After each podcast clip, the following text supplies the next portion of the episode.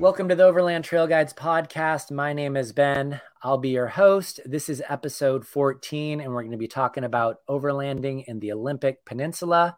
Uh, if you're a long-time listener, first-time listener, please hit that subscribe button, leave comments, and of course, if you're looking for overland routes, Overland Trail Guides is your resource for overland routes in North America. We have well over 10,000 miles of curated overland routes in Canada, Mexico, and the United States. But today we're going to be talking with Jeff Thiel, uh, who went went out to the uh, Olympic Peninsula recently in regards to a half done route that I had posted. Uh, still working on that. I need to get to it. He reached out to me and he said, Hey, uh, I see you got that posted. Uh, are you willing to share it? And I said, Hey, yeah, why not? Check it out. So without further ado, we have Jeff. Thanks for joining.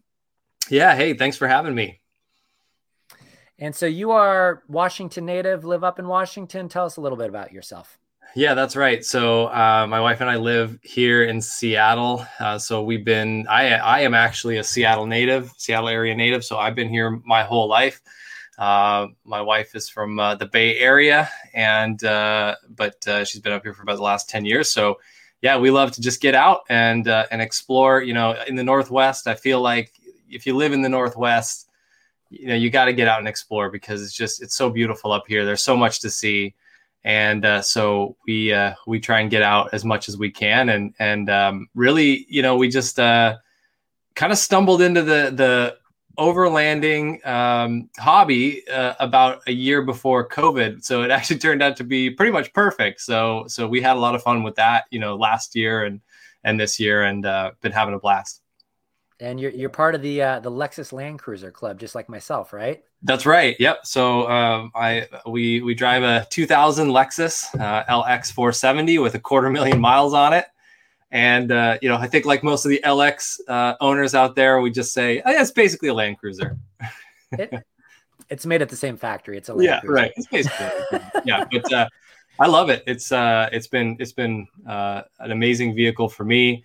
I it's basically stock, uh, short of some 33 inch tires, uh, some aftermarket wheels, some rock sliders. Otherwise, it's it's all stock, and um, it's uh, never never let me down. It's taken me everywhere I want to go. How's that uh, four speed transmission treating you? Yeah, you know, we're not in a hurry. Let's just say we're in a hurry to well, get anywhere. Hey, hey, if you ever travel with anybody that's like in an old FJ or an 80 series, and once you hit the hills, you'll never be in a hurry with them. You're gonna feel like a Porsche Turbo compared to them. Those things, uh, they're awesome off road, but um, they're a little slow. Yeah, yeah. Cool. And um, so I, I was just trying to jog my memory and recall the exact circumstances, but I think, like I said in the intro, I think I had posted something on the website. It's been sitting there. I need to get to it. It's mostly done. Um, but was that was that kind of the uh, the background of how things went down? I'm trying to remember. Yeah, yeah, that's exactly it. So um, I I came across uh, your site um, actually last year through a friend of mine uh, who um, actually ended up putting together a trip um, in 2020. We did the Siskiyou Safari route in Southern Oregon. Yes.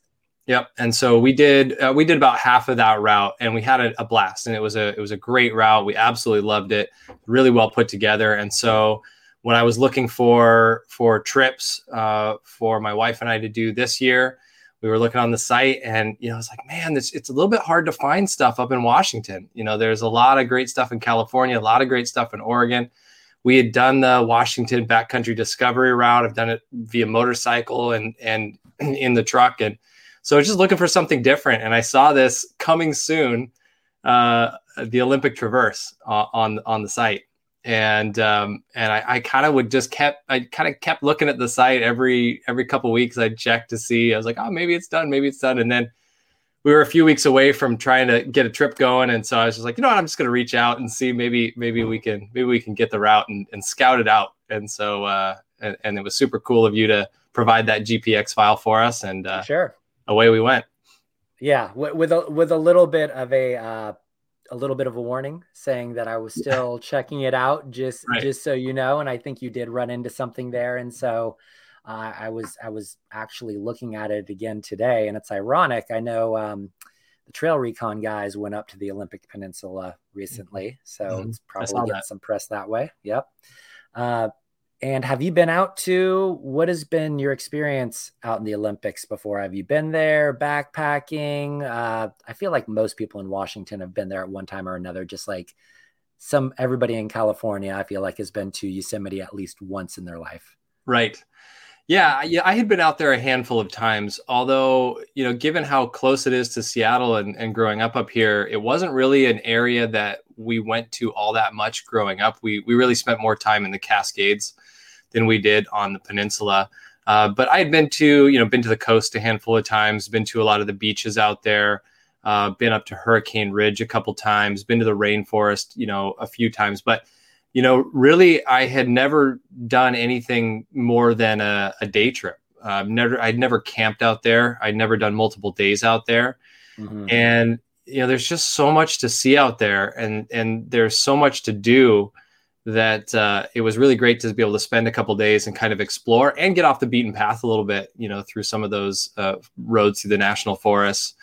And uh, it was nice to get away from the crowds. And so um, yeah, I'd been there a little bit, but uh, really still hadn't explored much before this trip. Cool. Yeah, and just a little bit of background for people that are or, are not familiar with the uh, Olympic Olympic National Park and Olympic National Forest that surrounds it. Um, at the core of the national park is primarily wilderness, and so that means uh, you can go out there if you're by foot or by horse, but if you're on a mountain bike or any sort of motorized vehicle, uh, you really can't traverse through the middle of the forest. I know there's some out and backs to a couple of different places. I think you went to one of them. I don't know if it was Deer Park. We'll talk about that. Uh, but so for the most part, you're kind of doing this big loop around the Olympic mountains and you're kind of going into the mountains, but you're never getting kind of into the heart of the Olympics just because of that wilderness and, and kind of because of that layout. It's a it's a combination of of dirt and pavement. I don't know the exact break breakdown. I would guess it's maybe maybe 50-50 or maybe 60-40 dirt. I have to go back and look at it, but it is it is a significant amount of pavement, right?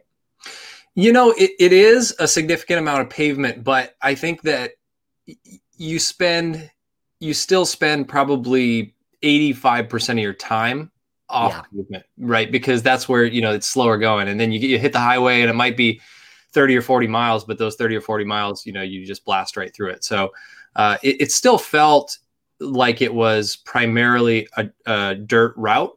Uh, but yeah, I mean, if you take into account the mileage, it probably is, it probably is 50, 50, 60, 40 dirt, maybe. But, yeah. Yeah. That's just the way it is sometimes. And, and a little bit of background on that. Um, I guess I was doing some research right now, and it looks like the optimal season is essentially May to the end of September. And while you can go out there and explore a lot of these dirt roads in wintertime, on the western side, you have all the rainforest. So, mm-hmm. you know, probably rainfall upwards of 200 inches a year. So it's just going to be a mess there in wintertime. And at the higher elevation, you have snow as well. And it looks like there's a number of gate closures, which is why I said May 1st through September. So there are a number of gates that get closed come October 1st. You can still do a lot of the route. There's just going to be certain places you're not going to be able to go on dirt. That's all. So why don't you take us towards the uh, towards the start of your route, uh, where you guys started? I think you started on on the eastern side, which is mo- where most people are going to start coming from the uh, greater Seattle area. Yeah, we we started at we started basically at the town of Quilcene. And uh, I apologize in advance if I butcher any of these names. The, the names are always uh, always a bit of a challenge. But yeah, Quilcene is where we started. We grabbed gas there and some firewood and and then we connected with the route from there and we headed north. And so we did the route counterclockwise.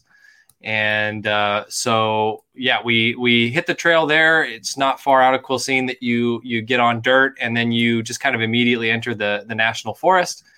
And and then from there it's it's you know just really a nice smooth wide graded gravel road uh, that is pretty much a main road as far as as far as the route itself goes uh, that pretty much kind of takes you up the northeast side of the Olympic uh, National Forest. And uh, it's pretty pretty easy going, really pretty pretty pleasant. Um, you know, really nothing too nothing too challenging. But the nice thing with that section of of trail is that there are just little spur roads everywhere and they just kind of go off in dead end. And so, you know, some of them are just long since overgrown, some of them are a little more used. And so you really could spend as much time as you wanted to exploring just in that first section. And, and that's kind of what we did uh, to find our campsite for the first night. And um, so there's, there's a lot to explore out there. And so the eastern side versus the western side it sounds like you know there's a lot more people on the western side at least now you you went out in like one of the hottest weekends of the year up in Seattle. Weren't you guys in like triple digits or something like that? Yeah we headed out and it was I think it was uh, supposed to be like 103 or 104 in Seattle. Oh my god. And so you know the timing it, it, in large part it worked out well because we were able to escape that heat and it was it's always a little bit cooler on the peninsula so that was nice. But the downside was, I think everybody else had the same idea. And mm-hmm. so by the time we got, you know, on the eastern side, it wasn't it wasn't too bad. And again, because there are so many little spur roads that branch off, it was pretty easy to find find spots, and and it was you know felt still like you were kind of out there and you were kind of alone.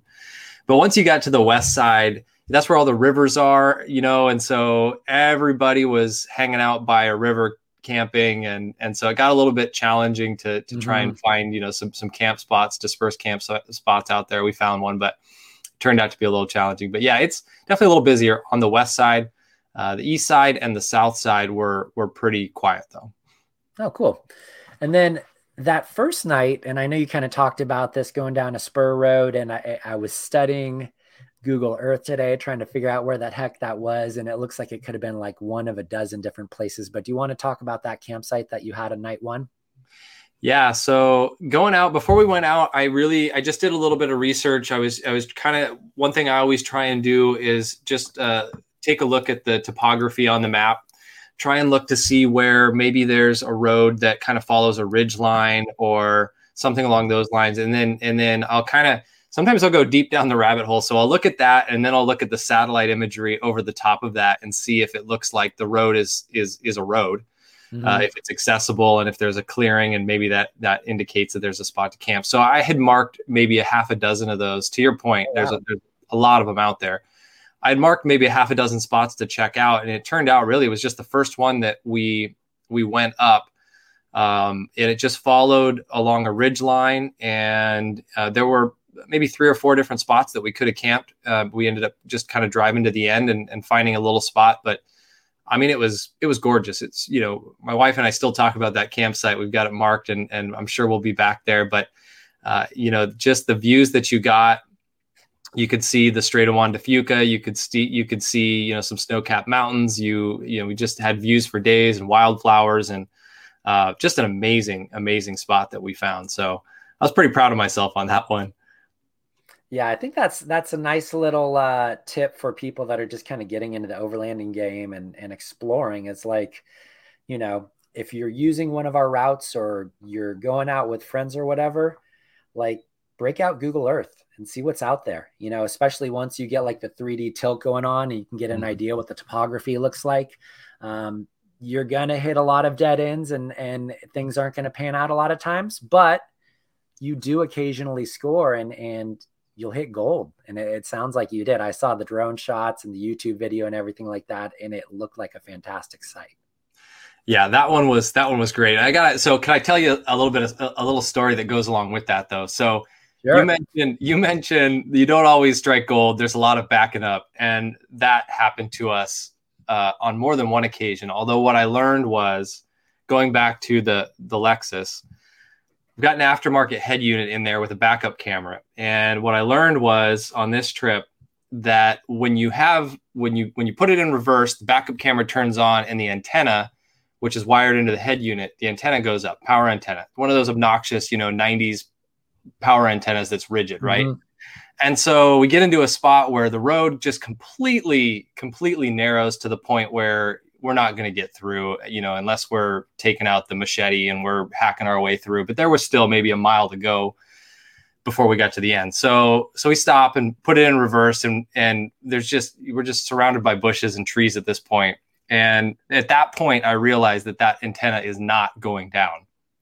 And so I'm, I'm like, how are we going to back out of this? And uh, thankfully, my wife was super cool about it. She got out, and it took us, I don't know, it took us probably 20 minutes to back out of this spot. And she's like on the side of this little shelf road on one end with with trees on the other, trying to trying to move the trees off the antenna, trying not to snap it off. So, yeah, just be prepared for for a lot of backing up, and make sure that your power antenna will retract in reverse. That's my advice yeah, I, I, gosh, I would be the type of person at some point I might just snap that antenna off on purpose. I'm over. yeah. Well, what I did do is when we got home and I, I, had a little bit of work done for a bigger trip we had, I, I just I asked the mechanic, I'm like, hey, can you just go ahead and just unhook that, just unplug the motor. I don't need that thing to ever go up again. You know that that reminds me of another story. Uh, we had Mike Henderson on from Reno. I think his YouTube channel is All Terrain Family, and he goes out with a friend in a power wagon, and they hit some some pretty technical stuff in that rig, and they were gonna hit they were gonna hit some technical trail, and this guy in the power wagon seems to like have like everything in there. I swear he has like a soldering gun and and other stuff that he carries in there.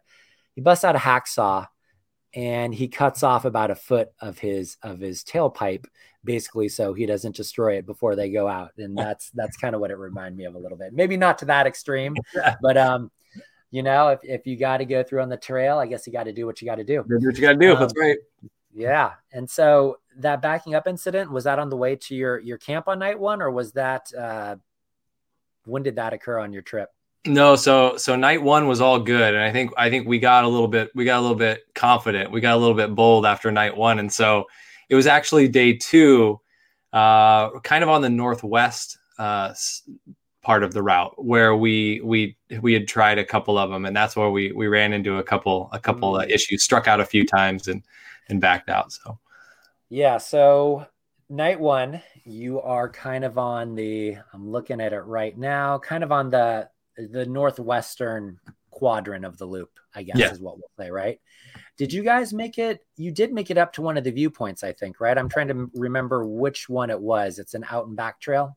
Yeah, we did. It was Deer Park Road. And so we, after you kind of complete that northwest quadrant, you connect back up to 101 for a, a short little jaunt.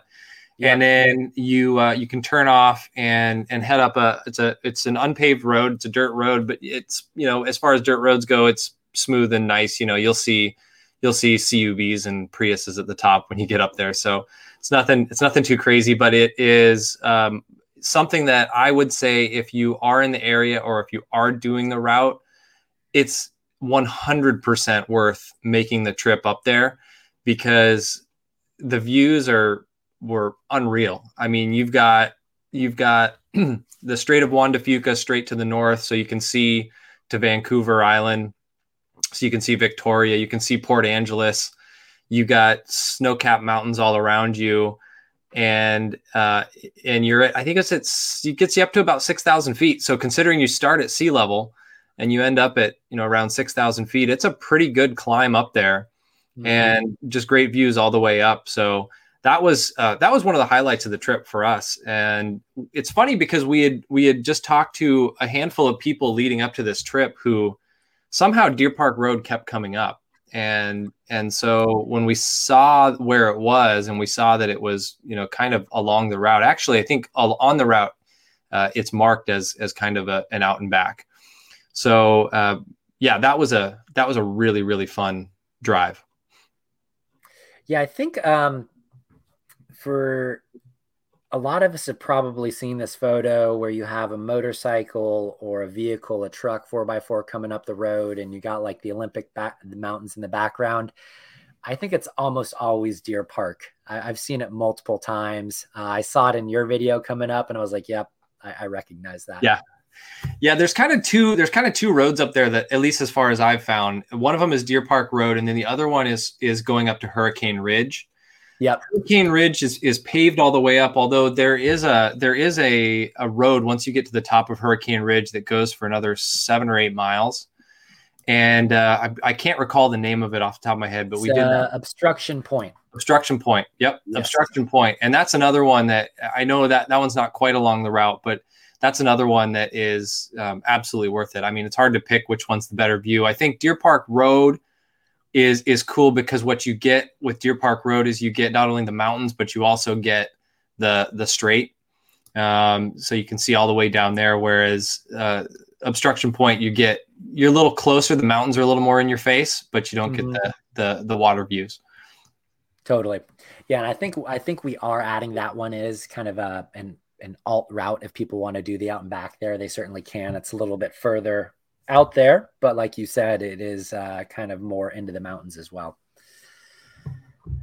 And you guys, I think you deviated from the route a little bit, and that's totally normal. You took the 101, was it around Crescent Lake, I think? Yep. Lake yeah, Crescent. exactly. Yep. We hit 101. Uh, we we passed Crescent Lake. So one thing that we did on this trip, because really it was just a time limitation, you know, we we had planned for four days, three nights. It ended up being one day shorter, but uh, but we so we kind of had to pick and choose what we wanted to see, and that was one of the things that I maybe didn't realize when we set out on this trip is just how just how how much there is to see and how long it takes to to do that loop. So yeah. you know, I think that you could somebody could easily spend a week doing this loop if they wanted to and and you know stop and see how yeah yeah, if, if you like, you know, if you like outdoor activities, whether it's kayaking, mountain biking, hiking, you know, sightseeing, there are so many roads and so many trails in the Olympic National Forest. Like, you might be able to stay out there a month. I, I feel like when I go down to Death Valley, and, and, Death Valley is way bigger than the Olympic National Park, it's like 2 million plus acres. Um, people don't realize like how vast it is. Mm-hmm. And how long it takes to get from one place to the other and there's there's just so many things to see. And i feel like when you look at the when you look at certain map layers in gaia of the olympic national park it's just like hiking trail hiking trail hiking trail river river river rainforest. And i'm like i want to go there i want to go there i want to go there. But time is always the issue right Yep, time is always the issue, and especially when you're, you know, you're you're kind of traveling along those forest roads, and you're, you know, you're doing 20 miles an hour or whatever you're doing.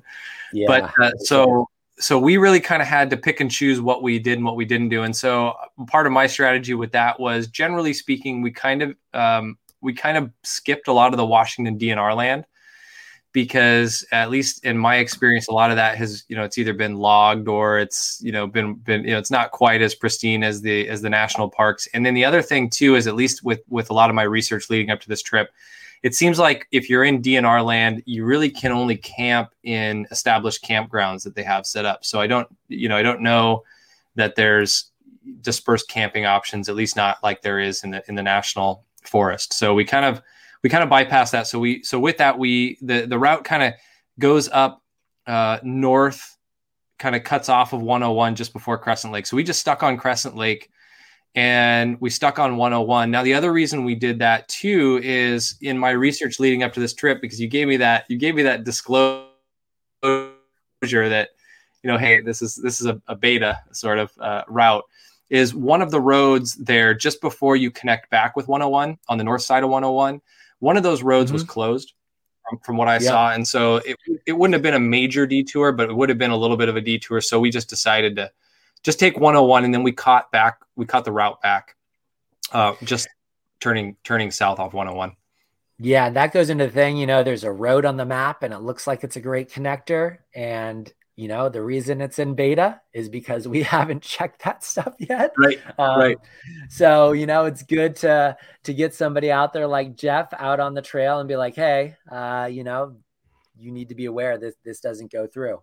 Um, so uh, thank you for that. And uh, we've definitely rerouted it kind of back to i think there was an original version and i was just trying to connect it back there because it looked like try to avoid as much pavement as possible. Right. But, um, You know, there's a reason oftentimes when I'm doing research and people are bypassing a certain area like that, it's because there's a gate or something. Yeah, but you know, that's that's just kind of part of the that's part of the fun too, right? Yeah, yeah. I mean, obviously, we like to try to create a route that is going to be drivable when we put it out there. Um, we we try to do as much research as we can, whether it's boots on the ground and we're out there, somebody else is out there, uh, just to verify. But things happen. You know, I, have I I literally put together a route in the Eldorado National Forest, and the Caldor fire started, the one that's you know burning in, in the Tahoe Basin. It started the day that we wrapped up our route. So you know, there's just like you know, there's going to be trail closures and stuff like mm-hmm. that. There's just things that are totally out of our control. It's it's it's just the nature of the beast. Yes. Um, so going back to the, uh, I think you called it the DNF. Is that what it was? Is it the uh, experimental forest on the the western side of the loop? Yeah, the Washington DNR. So the yeah Department of National Resources. That land when got it you know so so i guess as just a little bit of an aside i think one thing with this route that just people should probably be aware of is that it, you're really in three different types of land you've got the national forests which is mm-hmm. primarily where the route follows but there's a few places where you're popping into uh, the olympic national park and so obviously the national park's got different rules and and you know camping and things like that so so there's there's some times where you kind of pop in there, and then and then there's the DNR land as well. So it's definitely definitely helpful to have you know Gaia with some map layers on there to to be able yeah. to kind of know where you're at and know hey can I camp here where where are we so I think that's that's probably a good tip for anybody who's planning on on doing this route. Yeah, and we'll certainly post the guidelines there. Uh, typically, in most national parks, um, oftentimes dispersed camping is not allowed. Uh, that's not always the case. You know, there's there's national parks in Utah, but you often have to get permits to to camp in the backcountry but that's usually the case. In most cases, dispersed camping is allowed in national forests unless denoted as otherwise, which is a possibility. And it sounds like in the experimental forest on the western side that it probably is a no go. And we'll we'll publish all that so it's clear. Um, and then you know, I think we don't really get into this in the website, but if you do carry firearms, like it's you're good to go in the national forest, not in the national park though. Uh, I don't know if you're allowed to have it concealed in your vehicle in the national park, but uh, just something to be aware of for uh, people out there because you do cross multiple uh, multiple parks and boundaries. And you guys made it out to the beach too, right? We did. Uh, I think part of part of it being hundred degrees out that yeah. that weekend, we we decided to uh, kind of we, we hadn't originally planned to go out to the beach really, but after after seeing how close we were and um, and then just how hot it was going to be that day, we decided to to go out. We'd been to you know a handful of the beaches out that way, but uh, the beach that was kind of along the way, or or actually I think marked on the route as as you know kind of a, a point of interest was Kalaloch Beach. So we we once we came out of that northwestern uh, section of the Olympic National Forest, we stop down there. So that we we actually we ended up we ended up camping kind of in that northwest quadrant there the second night uh, after looking for three or four hours for a, a, good campsite. But we found one and and then and then the, in the morning we packed up we headed down 101 and then that's where we kind of deviated off the route a little bit again. Instead of heading back into the east we just stuck with 101 out west to follow it down to Kalaloch beach and and that was a lot of fun. And it was it was nice and cool too which was a bonus. Mm-hmm. so we hung out there for an hour or so and uh, and just walked walked the beach a little bit. And um, the beaches out there are, are really pretty spectacular. Um, cold but uh, but fun to walk. It's pretty sandy beach too. So it was a it was a good time. And then so you guys you camped over there. Um, obviously this was a bit of an extreme event. You have triple digit heat going on in the seattle area a lot of people trying to escape the heat out to the coast. It sounds like it's still nine in the 90s at the coast from what i gather. Uh, on on a typical weekend when you don't have a crazy heat wave going on like that what's the situation out there? Like do you think people would be able to uh, find a dispersed camping spot or do you really need to try to to you know lock down a campsite in advance in the national forest or the national park, something like that? I think in my experience during the summer, you know, so if we're talking late June through through the end September. of August, yeah, yeah, it's really going to be it's going to be pretty crowded out there in general. You know, I think one thing that that we notice is, you know, you you see a ton of sprinter vans out there. You see a ton of rigs out there. You see a lot of people who are coming up from, you know, from out of state to explore that that just that area. And like you said, you could spend a month out there easily, and I think people do. And the weather window that we have up here in the Northwest is pretty short. So so I think you're kind of you're kind of always going to be dealing with that in terms of trying to find camping. But in my experience, I, I think that it would have been easier. I think we would have been able to find a spot you know, down by a river somewhere if it hadn't been for the heat wave. But mm it's definitely a, a, little bit more challenging. I think if if it's a weekday, you're probably going to be in, in in better shape too. But trying to hit a Saturday right in the middle of summer on a prime spot by the river is is, is going to be tough. And then I think it's compounded by the fact that a lot of those roads, when you get down by the river, they're just they're smooth, wide, graded gravel roads, and so you know every spot by the river, it seemed like there's there's a, a dude in a 40 foot long RV that's probably been there for the better part of a week, you know, hanging out. So I think yeah. people, claim those spots and they just kind of maybe, you know, squat on them for a little bit. So we noticed a lot of that too. You kind of can't blame them, right? You, you no. get a rad spot and you wanna you wanna stake it out and get your claim. Um, I'd probably do, this, do the I'd same, do the thing, same thing. Yep. Maybe not in a 40 foot RV, but you know, you know, whatever you're. You have the Land Cruiser on the back, right? What's that? Yeah, there you go. Or pull pull the little Jeep. Mm-hmm. Um, cool. And then you know, I was trying to figure out where you guys did you did you jump back onto dirt roads after visiting the beach? I'm trying to recall what you did in the video. Yeah, we so after Kalaloch Beach, you kind of if you follow 101 we stuck with 101 up until you get to Lake Quinault. Okay. And then once you get to Lake Quinault, the the road or the route kind of does a, a really nice loop that takes you around the west side of the lake or the north side of the lake, depending on what we're looking at. And then it it follows along kind of the Quinault River, and then it it basically does a big loop, and it actually puts you in the national park for for a, a, little bit of time and then it drops you back into the national forest but that section of trail was that was another one where i i really think that that was one of the highlights of the trip and it's not it's not remote in terms of people it's it's a pretty crowded route you know there's it's it's another case of it's a really it's a really smooth gravel road and so you, you know a- anyone can can get out there which is great but uh, but you're not you're not out there by yourself. But it's just the the scenery and the variety out there, going by the lake and then following along the river, and there's just a handful of waterfalls out there. And then you get into the into the national park, and you're kind of at that point. Uh, you know, I don't know if you're technically in the Hoh rainforest, but you're you're. I guess we're a little south of that at this point, but you're you know still kind of in that really lush green mossy forest yeah, so, there's a there's a I know the Hoh rainforest is probably the the most well known, but there's a well, you know, they're all kind of part of a greater rainforest, right? But like right. they all have these individual names, and I think I think this one might be the Quinault rainforest or something like that. I have to look on the map. I could be wrong, but I know there was like five or six different ones when I was doing my research here.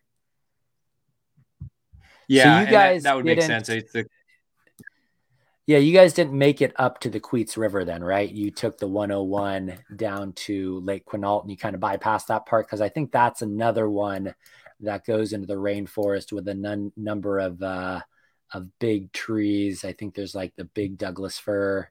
Uh, there's the Queets. I'm probably saying it wrong too. The Queets uh, campground and all that stuff. Yeah, we we did. We bypassed that section, although that that's definitely a section that looking at some other videos and some people who have done that, um, been out in that area, and there's there's some campgrounds out there. that's definitely one I think we'll be back to. It does look pretty spectacular. We did by, bypass that one again, just kind of in the in the name of time, and uh, and then reconnected with the route. Yeah, Lake Quinault, and did that little loop. So you did the, the Lake Quinault route, and did you did you jump back on pavement from there, or did you kind of follow the route as it kind of meanders through the mountains there? Yeah, we did. We followed the route there, which was nice because that was you know probably the first time in the day where we had where it really kind of felt like we were we were out there a little bit and the roads were a little bit rougher still mm. nothing that you know um, uh, probably a rav4 couldn't do but just you know you're out there and and there's when you you see maybe one or two cars the entire time that you're out there and that's just that's the kind of that's the kind of stuff that we enjoy so we we like that section quite a bit and we really were hoping to find some camping up there and uh, there were some there were some spots that we came across. I think we were it was a little early in the day. If it had been a little later in the day, we probably would have stopped. But we were being a little a little picky, so we we kept kind of kind of pushed on a little bit. And then so you pushed on, and um, and I guess you kind of struck out later in the day, right? It just it just uh, nothing, no dice, or what was the situation? Yeah, so we we the next thing that we did, we kind of came down and there's another sort of there's another sort of loop around a lake that the route takes. It's the Wynoochee Lake, Wynoochee yep. Lake. And so we we went up there and that's where we really that's that was probably the the first time that we got turned around that we got we had to backtrack. And so the west side of that lake uh, was actually a lot of fun and the trail got a little bit tighter and so I guess just as a general a general note for anyone doing this route, and really just anyone who's up in the Pacific Northwest driving on any of these roads, uh, you know, pinstriping is just kind of kind of unavoidable. So um, the road tightened up a little bit, but but I enjoy that. It was a lot of fun. But right as we got to, there's a section just north of the lake where basically Trout you, Creek, right? Yeah, let's see. Is it It looks like yeah, I see. Funny, I was uh, I was looking at that today, and I know that's the section you told me about. And then I was looking at the Olympic National Forest. Uh, they have like a really great page for all of the not all of the roads, but a lot of the ra- major roads and trails. And it said there was a washout there, and that you couldn't connect the two. And I'd read it somewhere else as well. So, unfortunately, I think there's a gate up there, right? Yeah, you know it's funny. the The gate we ran into was uh, a Volkswagen Syncro, who that was that was just parked out there uh, with the top popped in the middle of the road, and I, I was I was a little confused. I was trying to figure out why is this guy parked in the middle of the road, and and you know so I, I jumped out and I was like, "Hey, sorry to bother you. Is, is, this does this road go through?" And he's like, "Oh no, no, it's it's it's washed out right past right past us, and it's been washed out for I don't know how long." So, yeah, it's just before it connects, and so you don't we couldn't do that loop. And I think the thing that was a little bit of a bummer about it is right on the other side. So on the east side, uh, had we been able to connect, you could just you could hear people hanging out down by the river. There was there was there was camping going on. I think I even saw oh, some some some trucks down on the riverbed down there. So uh, the east side, I think, would be would be worth exploring. But yeah. Uh, yeah, that was the one area where we we we encountered a. I guess what I didn't see the washout, but I guess the road was just was closed or gated off. Yeah, you know, I I have this. Um, I'll see if we can do that. I I know the the the original route that we had plotted out it, it dead ends like you said or it washes out and i've read that on the national forest site I'm looking at this road 2294 that kind of loops around and it does connect with 2294, which is the one that we had you on. And then I think I think it's road 100 is the one that might be washed out. So I'm wondering if if you can still do this loop. I'm going to look into that. That that would be interesting because you would still you would still be able to go out on the on the east side, but you cannot you cannot connect over to the west side. You have to go all the way back down to the southern end of Wynoochee Lake. And I think once you bypass that, and if you go up the eastern side, that you have Wynoochee Falls out there too.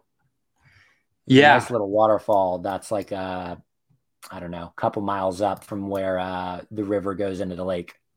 Yeah, I think it. I think you could from from from what I saw there, I think where that washout was may have been may have been far enough away from that connector that you could you could still get up there and and do that loop. And it looks pretty. It looks like a pretty a pretty fun area there. And of course, you have you have Humptulips up there, which is just always fun to to say and to see.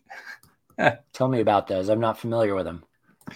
Uh, it's just a it's just a a name of a I don't know if it's I don't know what the name is from, but uh, there's what am I looking at right here? Yeah, Middle Fork like Humptulips Campground. That's just fun to say. Ah, gotcha. Okay, I didn't know if it was like a rhododendron or something like that. I have no idea what it is. No. Okay. Yeah, where'd you stay at Humptulips? There you go. There you go. Awesome. Cool. And then so uh, you had that little out and back, uh, the Syncro story, and then did you guys hit more dirt after that, or what was what did the rest of your adventure look like? Yeah, so we we connected back to um, there's a it's I guess it's called uh, Forest Highway Forest Highway 23, so just on the south end of Wynoochee Lake, and so that just cuts east, and so we we just basically took that to reconnect to the trail. So we reconnected back with the route on uh, yeah, just off of uh, I guess it's Forest Road 2364. Mm-hmm. So we reconnected there, and um, at that point we were kind of just cruising around and and looking for camp spots. It was getting a little bit late in the day, and uh, and that's where we kind of just started striking out a little bit. We weren't having a whole lot of luck finding anything that that looked good. There were there were either spots that looked incredibly buggy, or or there were a few spots that would have been cool, but you could just tell that you know people were using them to to to shoot, and so there were just you know kind of mm. shell, shells everywhere. So we just didn't we didn't really want to stop at any of those. So we just kept on kept on going, and then at some point I looked down at the at the the gas gauge and I saw that we were down to about a quarter of a tank, and so you know I was pretty confident that we were we had enough to get back to the to the next gas station, but you know pretty confident didn't didn't didn't have me uh, confident enough. So we bailed out. It was about seven thirty or eight o'clock, and so we just kind of did the did the mental math on what time we would have been setting up camp if we found something and and we were at the same time about two hours away from home and kind of at a good bailout spot. So so we decided to to call it there and and we reconnected with uh, with the highway there and grabbed some gas and just kind of just kind of boogied home. Cool. And you know, I'm looking at where you guys bailed. You guys if you just kind of look at the loop and it, you know, it's very craggy and it goes in and out and all this stuff, but if you just kind of look at it as a as a normalized oval or circle, you guys did like over 80% of it in, in terms of covering the ground. And then, you know, you you probably did do the remainder burning up the highway. And just, you did that in three days? Just about, yeah. Three days. Wow. Yeah. So That's... it was it was a lot. I mean, it was we we had we were able to stop and we were able to enjoy it, you know, a little bit. But again, I think that's where you just start looking at the map and you start looking at those rivers and creeks and waterfalls and yeah. And and that was really just my takeaway from that the trip in general is the the variety, the the different ecosystems and the different types of terrain and the the the different sites that you see. Like I, you know, I don't know how many parks there are out there where you can you can get up and you can look at glaciers, and then you can be down at the ocean, and then you can be in one of the largest temperate rainforests in the United States, just surrounded mm. by moss and trees and green. You know, all in a day. And so it's just a, a lot to take in, and and so yeah, I think you, you could absolutely do the route in three days. Uh, but it's going to be a route if, where you're you're mostly driving. You did it yeah, if you did it the way you did it, because I think I didn't, because this is still not a fully finished route. It's still, it's in beta 2.0. It's getting there. We'll get, we will get it there in fall, even though after the season might have passed by then. But I think this route is, it, it is going to be over 600 miles. But if you do what Jeff did and you skip sections and you hit the pavement in certain areas, you, you, you could, like you said, you could do it in three days. Yeah, I, I agree with that. And I think, you know, the great thing about the route also is, especially for anybody who's maybe in in Washington or in Western Washington and is and is looking for some some way to get out and somewhere they want to go and explore. uh, you know, my wife and I were talking about the next time we go out there. I think we'll just we'll start in Quilcene, but we'll just head south and we'll we'll do it in reverse, and we'll maybe just do a quarter of the route each time we're out there, and and just really you know try and enjoy it and get out and hike and see the sights versus just kind of blasting through it. So. Uh, we're excited about that. I mean, it feels like yeah, it's one route, but it could be it could be three or four trips if you wanted it to be. For sure. And, you know, I was just kind of thinking about that too. I feel like when I go out on some of these adventures, for those of us that um, aren't fortunate enough to do this full time or retired, uh, you know, we have to figure out time between our, our busy lives and our jobs and all that stuff when we can get out. But I feel like a lot of these are kind of like exploratory adventures. Like we go do them and then we're like, that area was really rad. I really want to go back there and just kind of like dig into it further and and see what's out there and kind of get the full experience.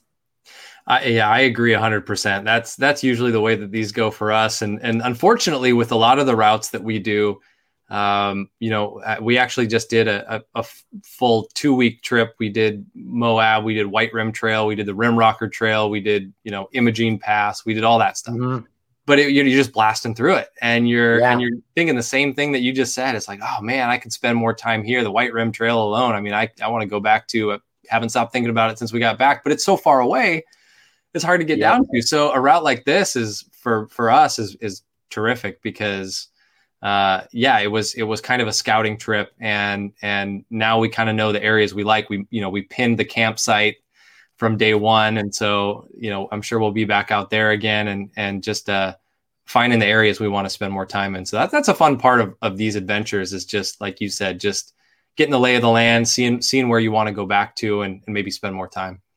For sure. How far is Moab from Seattle? That's that's gotta be a pretty far drive.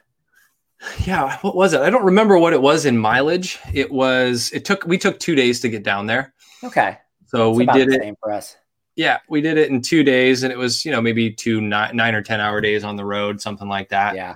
Uh, so we got down there, and then we we spent uh, I don't know the better part of well, we spent two two and a half days in in Canyonlands and White Rim, and and um, got caught in some some monsoons, and that was pretty that was all pretty fun. So it was a great trip. Yeah, I mean Utah's awesome. Don't get me wrong; it, it's it's very unique and it has amazing trails and scenery. But you you got BC right across the border from you. And I get it, like that border just opened up again, but like I, I don't I don't think a lot of America I, I I grew up mountain biking, so I was exposed to everything going on in the North Shore, Whistler, and everything like that. And I have friends that go to like Whistler re- religiously, but like there is so much up there. I don't think most Americans realize what is right across the border up there. Yeah, that's that's that's very true. And even even for myself, I I you know I've spent some time up there, but uh, as far as getting off the beaten path and getting off road, that that's not something I've done much of. But you know, I've seen some trails that just look amazing up there, and, and the landscape is beautiful. And actually, in 2016, um, my uh, my wife and I for our our honeymoon we did a we did a motorcycle trip up from Seattle to uh, Homer, Alaska. So we took oh, the wow. Alcan Highway up, and then we took the Cassiar Highway back down. And um, I mean, that's that's I it's a bucket list trip, and it was incredible the entire way. And to your point, the that was the, your honeymoon. That was our honeymoon. I know. My wife wow. is pretty. Yeah, she she yeah. was she was down for it. So uh, so, but that yeah, would have been my that would have been my honeymoon and my divorce moon. divorce. If I, if I, yeah. uh, but it's just it's it's spectacular up there, and once you get north of Vancouver, it's so it's so untouched and it's so pristine. Totally. And I remember the first day when we got up a little further north, and uh, you know we saw our first black bear, and we're all like we're all so excited to see a black bear, and then by one o'clock in the afternoon, it was like yeah, was another black bear. It was like oh, it was number yeah. 27 for the day. And uh, so it's just the wildlife and, and bison on the road. And um, wow. yes, I can only imagine what it's like when you get off the paved roads up there. Well, I think um, if you're open to it, I would love to have you back on and talk about that experience. I mean, I think the the uh, the idea of doing it on your honeymoon with your significant other. I mean, just doing that trip by itself is pretty rad, but just to have such a a significant moment in each of your lives and to take that in has got to be it's got to be a lot it's a lot it was you know yeah. it's it's uh you know but i think that the the the mindset both of of my wife and i and and so many of our friends that we travel with is what we've realized over time you know we've been doing motorcycle touring trips for the better part of maybe eight years now and we try and do one or two a year.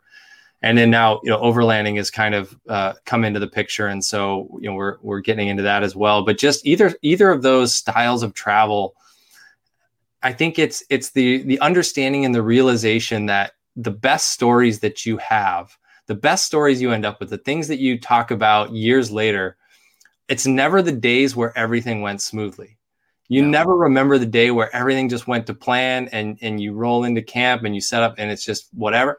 It's the day where you're you break down on the side of the road or the day where you got to back up try not to rip off your power antenna or the day where on this motorcycle trip we showed up to a lodge in the rain and they didn't have a reservation and we're all out there in the pouring rain cooking our our dinner on our little camp stoves in the parking lot. Like those are the days that you remember. And so uh, I think that well they're not always fun in the moment yeah. Uh, they those are the those are the moments where when you look back, I think you really you really realize how much of a, an adventure that was. Yeah, I mean, and you know, I think I think we remember we re, we certainly remember the highs, but you know, those struggles stick out. I, I it, it reminds me of a of a backpacking trip that I did in my 20s with two of my college buddies up in uh, the Mount Whitney area in the High Sierra and they decided it's there's probably like two hours left to sun and our camp was at around just under 11,000 square feet. And I forget what the mountain is, but it's a 14,000 footer in the Sierra. And they're like, we're going to go climb it. And I was like, I was dealing with some altitude sickness and I wasn't feeling good. I was like, have fun. Right. Well, night rolls around. They don't show up. I'm in I'm in the tent by myself and it's kind of, you know, we're in a, a little saddle between two mountains. So the wind is whipping through and it's kind of blowing. I got a headache going on. I feel like I have the flu because I have altitude sickness because I'm acclimating. They're not back at midnight. One o'clock rolls around, two o'clock rolls around, three o'clock rolls around. And at this point, I'm thinking like, crap, am I going to have to get somebody in the morning to like get the medevac because somebody broke their leg and they can't get out of there? Cause you know, we're already 20, 20 miles into the backcountry at that point and there's no roads out there. Mm-hmm. Finally, around like 4.30 in the morning, I hear some yelling. I see some lights up on the mountain. You know, they had totally misjudged the size of this mountain. They didn't realize they were going up 3,000 feet because it's just rock. And you can't tell when you just look at these giant monoliths, like how big it is and they got stuck up there after dark. They lost the trail. They almost oh. went off a cliff, you know, but like that's the thing that I remember from that trip. yeah. yeah. And they do too, you yeah. know? so you totally remember those things. But uh, Jeff, I just wanted to say uh, thanks for coming on the show. Um, for those that are thinking about going out to the Olympic Peninsula, what would be I think you've done a great job kind of like selling people on it already, but like what is the experience they can look forward to if they go out there? Yeah, I mean it's really I go back to just the the variety of the landscape and the ecosystems and the terrain uh, that you'll experience. It's it's just so varied, and you you get to experience so many different types of things. And whatever you're into, you know if it's waterfalls if it's rivers if it's mountains if it's the ocean if it's beaches if it's lakes there's just not the desert just not the desert no just not the desert but all of that is is right there and you can see all of it you know within a within a couple hours really you know in yeah. terms of your travels so i think that's that's my big takeaway from from this trip and this route and in terms of the terrain, I would just say that whatever you got, you know, you can get out there. None of these roads are are difficult, at least the main marked roads along the route. So I think it's really accessible too. And I think that so for anybody who's got, you know, whatever you've got, really, um, just about anything can get out there. So, you know, you, you don't have to let the fact that you don't have a you know a built up high clearance four by four stop you. So uh, you can explore it all if you want, or just little little bits of it. But all of it is really pretty great. Yeah, and so if you got a sprinter van, you could probably do most, if not all, of this route. Just prepared for some pinstriping, maybe some low hanging branches in some places too. Yeah, I think so. I mean, I think just in general, you know, you you should be prepared for some pinstriping if you you know if you really don't want to get any scratches on your on your vehicle. You know, take take that into consideration.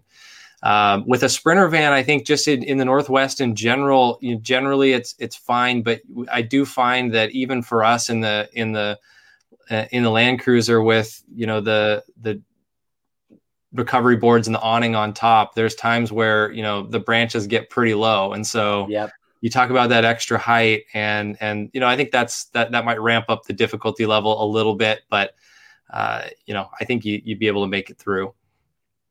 And you know, one thing I do want to preface those that are are interested about this route, even though the season is is quickly coming to an end up there, is that it rains a lot up in the Olympic Peninsula, especially on the western side. And while a lot of the the forest roads on this route are major forest roads that are wide, they're gravel, you could probably drive a a two wheel drive sedan down a lot of them, but there are a few that are secondary roads that get a little bit tighter that don't see the same level of maintenance and grading. So you got to realize with these extreme weather events, 200 inches of rain a year, washouts, things like that do occur. Um, so just be prepared. You know, you can always, the nice thing about this route is you never really get too far out there you can always turn around and probably within about 10 or 15 miles, um, you can be either back on pavement or back on a main Forest Service road. So there's always that kind of fallback that you have. Yep. Yeah, that's that's very true. You're you, you feel like you're out there, but you're you're never you're never too far away from you know from a, from a town or or from a paved road. So if you do get yourself in trouble, you could you could probably hike out. But uh, yeah, in the winter, you know, I'm sure it would be a little bit different with uh, with maybe some some mud and some some uh, you know rutted roads or washouts. Uh, I'm the type of guy that's like I want to go out there during winter time when it's like pouring and nobody's out there. Um, but, you know, well, you know, I hear that the best time to experience the rainforest is is actually when it's raining, which I thought was interesting. I was actually reading about that because they, you know, the moss is greenest at its greenest, and the the forest is at its most lush, and so it's an interesting thought. You know, maybe we'll head out there in the winter and just just hit the you know the west side and and see what it looks like. Yeah, just get the awning out and prepared for a lot of rain, right? Right. Yep. Yeah.